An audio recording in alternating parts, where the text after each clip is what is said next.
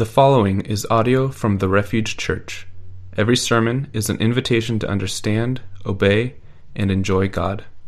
More information about the Refuge Church is available at therefugechurch.us. We will only really know your love in part because uh, of the limitations of our own heart and mind. We'll never know the height and depth and width of your love for us. I pray that we'll respond to your invitation again today uh, to enjoy your home, your leadership, being a part of your family. I pray that the sound of children today, as we listen to your word, will remind us that we can call out to you. We pray this in Jesus' name, amen. Amen. you were made to be a part of something bigger than yourself, something bigger than any job or hobby or political party or even your own family. God made you first and foremost to be a part uh, of His family and His kingdom. God's kingdom is your ultimate allegiance. When you understand the good news of the kingdom and become a child of God, everything else finds its right and healthy place in your life. In this sermon series, we invite you to see the kingdom of God and submit yourself completely to the life giving authority of Jesus. Uh, today, we are going to talk about what it means to be the royal subjects of King Jesus. What it means to be the royal subjects of King Jesus. now, at the beginning of the COVID lockdown, Hannah and I did what many of our other friends were doing at that time, which is we were having a baby and we were watching Hamilton on Disney Plus. So, Hamilton on Disney Plus was this immersive experience into a musical that none of us could afford, right? Like, we couldn't go and see it, but brought into our living room or wherever we we could watch this incredible play. And, and the play is built upon the life of this ambitious young man with a prolific pen who helped form our country. It, it's, it's fun, it's musical, but what you get from this play is really a deep dive into the thoughts of somebody who wrote not just influencing a lot of the founding documents, but what we know is the Federalist Papers, which were these documents to help us understand the Constitution and what it really meant for us. And, and in that, let me just read, and just stick with me if, you, if you're not interested uh, in history at all. Um, the first paper of the Federalist paper, the, most of those were written by Alexander Hamilton. He, he wrote this uh, It has been frequently remarked that it seems to have been reserved to the people of this country by their conduct and example to decide the important question whether societies of men are really capable or not of establishing good government from reflection and choice, or whether they are forever destined to depend for their political constitutions on accident or force. And that force they were talking about was none other than nasty King George III, who is, who is comically portrayed by Jonathan Groff in the film uh, as this guy who occasionally will come out and he will give this, like, he's just like spitting and, you know, wild, very um, over the top and it, it, he kind of, he's set up, King George III is set up for us to, to mock him, right? And, and to, to rally with Alexander Hamilton on his, on his buddies to, to basically come around this theme of down with the king, right? And so to this day, we celebrate what they did in our celebration of independence. Now, that, that word is a powerful word. We don't celebrate, we see it's viewed in that negative separation. It's not viewed as we're, we're celebrating a new dependence on one another. What if every July 4th, we're like, we're celebrating our dependence on one another here. No, we don't. We celebrate what we broke away from, right? Down with the king, down with the king. That is deeply in the DNA of our country, and that's deeply in the DNA of our culture. The king is only out for their own good, and we must get rid of them at all costs. We don't want to be royal subjects it is demeaning to be a royal subject. That is, that is deeply in the DNA of, of our culture and our country. Now, that influences the way we see Jesus. Now, I, am really glad that, that we, we got away from King George III. Now, don't get me wrong, like, that was a bad deal, okay? But the way it influences us to this day in, in America is this idea of royalty kingship, monarchy, is inherently wrong. And if that is your view, you will never understand the Bible. You'll never understand what you're being invited into when you're invited to believe King Jesus. Jesus is king, and he has a kingdom, and that's what you're being invited into when you're invited to follow him. But we have to be sure that we're talking about the same thing. The context Jesus gives for his kingdom is this that my kingdom is not of this world. Right? So, the context that we oftentimes think about when we think of kingship is whoever has the most land, guns, and influence is the king. Land, guns, influence. And Jesus isn't talking about that stuff. Jesus doesn't care about that stuff in the way we care about that stuff. We can see from his inauspicious birth in a manger and his lonely, humiliating death on the cross that Jesus is a different type of king. Jesus is a different type of king than any king that has ever been. Philippians 2 outlines this perfectly, where we see Jesus as king becoming nothing. And if you read in Philippians 2, it says, taking on the very nature of a servant. He humbled himself, becoming obedient to death, even death on the cross. Therefore, he is exalted to the highest place, that at the name of Jesus, every knee will bow and tongue confess that he is Lord to the glory of God the Father. That is King Jesus, the King that became nothing, so that not only we can see him elevated above all things, but we will be drawn with him to that place of everything ours in Christ Jesus the King. So, if you don't want to be a royal subject, you're not going to be a good follower of Jesus, because that's what you are. Nothing less than that, but more than that, because those who are royal subjects of King Jesus are also co heirs with Christ and sons and daughters of God. And that is a really sweet deal. Okay? So, what we're going to talk about today is we look at what it means to be a royal subject and hopefully, Uh, hopefully changing our thinking, trying to rewire our brains a little bit. So, when we think about having a king, we think, man, I want a king. I want King Jesus more than anything. I don't want this to be a democracy of like, he gets some thoughts and I get some thoughts. I want it to be his way above everything else. Okay? So, if you have your Bibles, turn with me to John 8, starting in verse 31. John 8, 31. It's also going to be, oh, wow, look at this slide. You guys are just surprising me every week. That's fancy. Good, is that you, Trent? I see you. That's good. okay, uh, John 8, 31 to 36. To the Jews who had believed him, Jesus said, If you hold to my teaching, you are really my disciples. Then you will know the truth, and the truth will set you free. They answered him, We are Abraham's descendants and have never been slaves of anyone. How can you say that we shall be set free? And Jesus replied, Very truly I tell you, everyone who sins is a slave to sin. Now, a slave has no permanent place in a family, but a son belongs to it forever.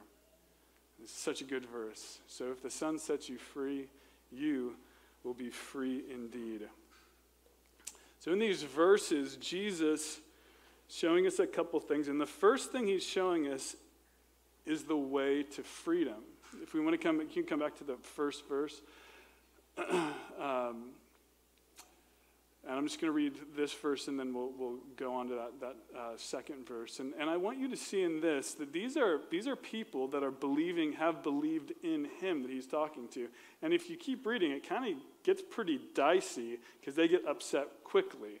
To the Jews who had believed him, Jesus said, If you hold to my teachings, you are really my disciples.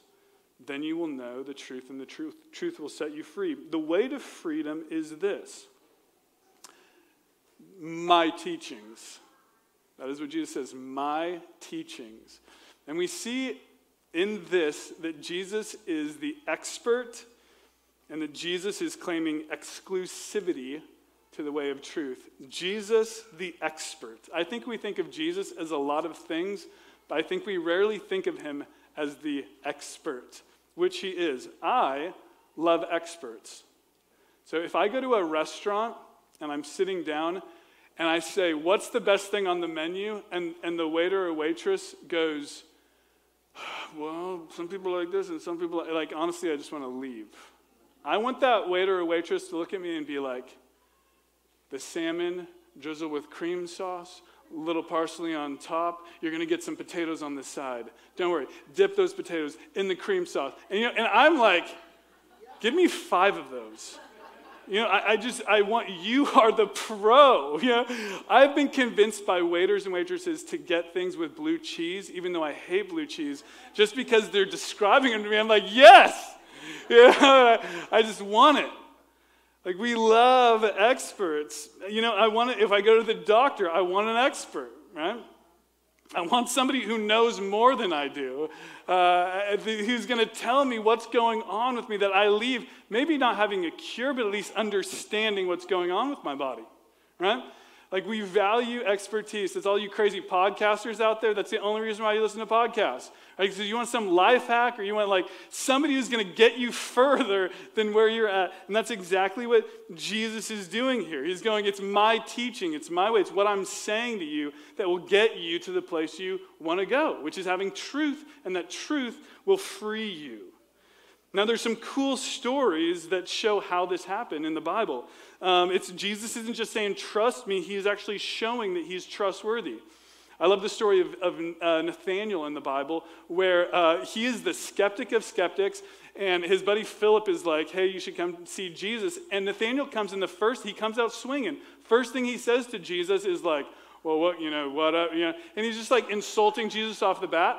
And, and the way Jesus responds to him, I saw you when you were under the fig tree, makes Nathan believe. He saw that Jesus had understanding and knowledge of his life that no one else was privy to.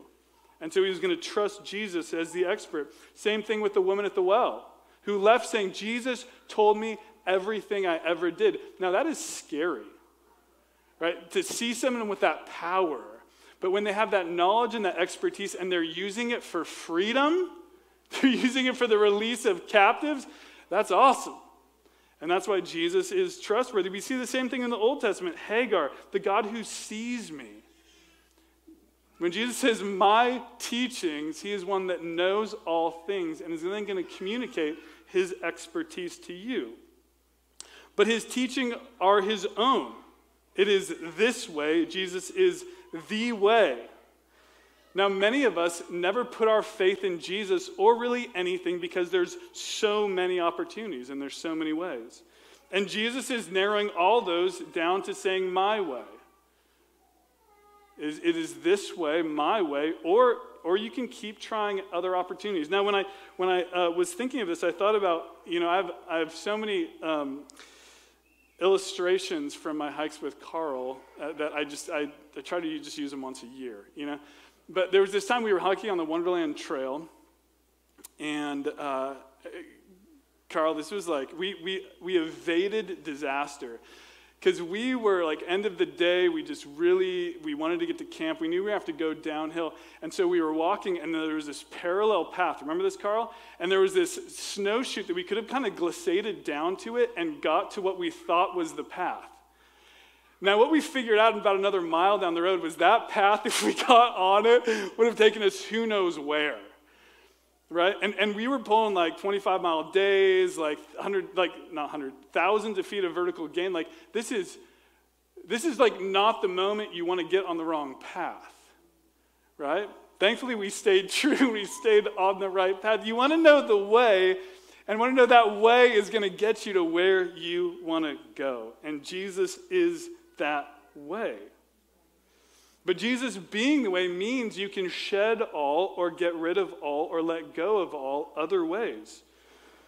Jesus says, If you love me, you're going to obey my commands. Jesus said, Whoever wants to be my disciple must deny themselves, take up their cross, and follow me. Whoever wants to save their life in this world will lose it, but whoever loses their life for my sake will gain it.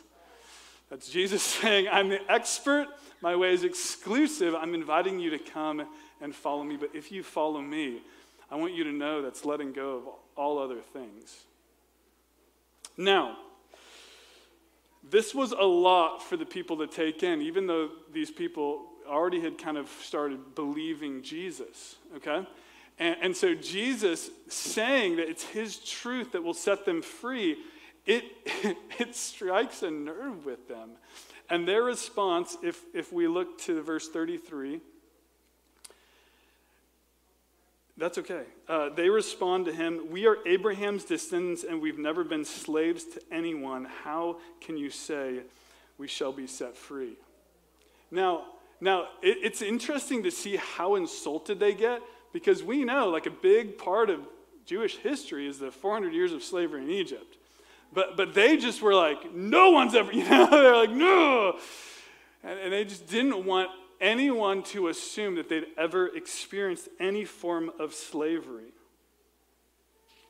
This is powerful because I think this oftentimes is what arouses in our own hearts when Jesus says, It's my way or your way. You can't have it both ways. As we go, Well, Jesus, I've been doing fine by myself, thank you. Right? That, that's what they're saying. They're going, I'm, I'm up, well, then it's my way, right? When Jesus offers us his way. They had no idea the bondage that was inside of them. That's what's coming up here. They just didn't know. They didn't know the kind of captivity that, that was already around their souls. And, and we see this a lot. To illustrate this, um, you know, at the Coffee Oasis, we get to spend a lot of time with, with young men and women who don't have homes. And, um, and being homeless or experiencing homelessness doesn't just mean not having a home. Um, it does, that's a very significant part of it. But sometimes it's, it's the, you get in a home, but it's, it's hard to know how to keep that home, right? Unless you know how to pay bills, unless you, you don't know how to like clean it and make sure it doesn't like diminish in value and increase in value, all those things, right? Are a part of being a homeowner, right? I mean, think of it in terms of, of drug abuse. Oftentimes we think drug abuse is just not having drugs, but still that what's going on in the heart and the mind can keep you in that captivity still. Think about marriage in this way. Oftentimes when we face marriage, we just think we're, we're with the wrong person, not realizing there's things in our heart that are keeping that relationship or any other relationship that you have hurting. Right? There are other things going on, and that's what Jesus is pointing out. He's like, man, you think it's it's not just it's not just this this land power weapons. No, he goes, there's something going on in your heart and your soul. There's a captivity there. We will never have freedom until we see the chains that are enslaving us. 2 Peter 2:19 says people are slaves to whatever has mastered them. Ephesians 2 1. You once were dead in your transgressions and sins in which you used to live when you followed the way of this world and the ruler of the kingdom of air, the spirit who is now at work in those of disobedience. So, this is when we are not following his way, our way is captivity. That's, that's the two realities his way or our way. Now, the good news, the gospel news, is that Jesus is the king who has come to save you. Jesus is the king who has come to save you. He is the king that has come to set you free. See, the, the way a king of the world gains power is by taking your power, right? That's the only way a king of this world can have power, is he takes your power, or a queen could take your power, right? That's the only power they have is if people follow them. Now, Jesus don't need nobody to follow him, right? Jesus is king with ultimate power and authority. He is sovereign over all things. He's king of kings and lord of lords. It is only your benefit to follow him. You get power when you follow Jesus, right? Not the other way around. If you follow a, a, king on earth, you lose power. If you follow Jesus, you gain power, right? Because you're, you're actually letting go of your weakness, and in his freedom, you're gaining strength. Listen to this, guys. Let this blow your mind. Matthew 20, 28. The Son of Man, Jesus, King of Kings, came not to be served, but to serve and to give his life as a ransom for many. This is a king who doesn't come and saying, I need you all to serve me for me to have power. He goes, I'm coming to serve you. What an incredible counter narrative in, in a world where we know slavery, service, all these things as being horrible as they are. But if we meet Jesus and we serve him, we find one who's going lower, serving more, elevating us more than we ever could do in return. Isn't that amazing? The King of Kings came not to be served, but to serve. That is the King who comes to save you. And in this way, John 13, Jesus washes the disciples' feet. that is King Jesus. That's the way he acts. He carries the cross alone, he wears the crown alone, he conquers death alone. And then he gives that to us for our freedom. Jesus uses his kingly power to cover you and carry you, not to condemn you. That's John 3:17. I didn't come to condemn the world, I came to save the world. That's the mission of King Jesus. It's powerful. Lastly, because of these things, because of what I have said already, Jesus is worthy of our absolute, ultimate allegiance. We want to be royal subjects of King Jesus. That, that should be our. And if you're not convinced, again, I want to I want to point out to you these stories, right? Nathaniel, who, who was just insulting Jesus, and then when he saw how Jesus saw him, he says, You are the Son of God, you are the King of Israel. The centurion who saw Jesus crucified, Jesus dies in front of him, and he says, Surely this man was the Son of God. Saul, who became Paul, who, who murdered, tried murdering Christians, did murder Christians, all of a sudden becomes, becomes one who, when he sees King Jesus for who he is, he powerfully preaches that Jesus is the Son of God. Jesus is worthy of our ultimate allegiance. And I don't think it is stated anywhere better than in the book of Revelations, where you have these 24 elders gathered around the throne, and these are like, like powerful people. And says they cast down their crowns around Jesus, and this is what they say. It's, it's like, it's kind of like you get the sense it's on repeat over and over again. They're just saying, Worthy you are worthy, O Lord our God, to receive glory, honor, power, for you created all things. By your will they were created, and they have their being. Isn't that amazing? Revelation 5, we get this other picture. Again, worthy is the Lamb who was slain. It says, To him who sits on the throne, to the Lamb be praise, honor, and glory forever and ever and ever. To him who sits on the throne. Is Jesus on the throne of your life? That is the big question today. I want to leave you simply with this faith in Jesus cannot be added to your other beliefs. Yeah, I got like, a, oh. Faith in Jesus cannot be added to your other beliefs. Your surrender to Jesus must be absolute. Saving faith is accepting Jesus' teachings. He says, My teachings as the way to know God and enjoy eternal life. The Bible invites you to choose today who you will serve. I love the way C.S. Lewis puts it. He says, The stamp of the saint is that they can waive their own rights and obey the Lord Jesus. Have you surrendered your life to the King? Do you believe the truth he speaks? If your heart is scared to surrender, it might be that you have not yet recognized the goodness of King Jesus and his great love for you. You might still think that, that God will use his power to condemn you. and the story of King Jesus is the opposite. He uses his power to free you and save you. That is the story of the gospel. He's that father looking over you, loving you, like, can't wait, can't wait till I wake up, right? Like, that's the heart of God. Is your heart scared to surrender? Well, Jesus is the king who uses his power and authority to save you. Will you let him save you? Will you give him your ultimate allegiance and become his royal subject, his son or daughter?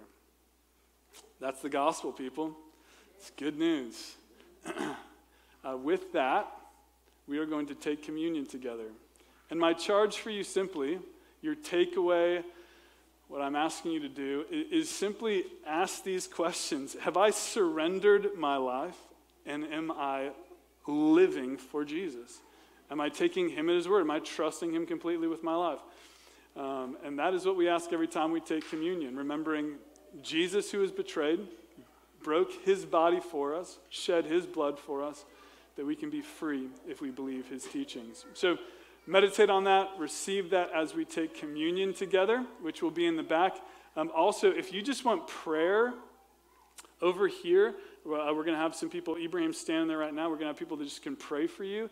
If you're like, man, I don't know how to be free, there's something that I just, I can't seem to break away from, go get prayer um, or anything else. Please take this opportunity.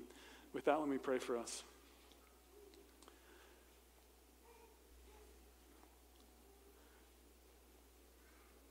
Father, thank you for using your power to save us.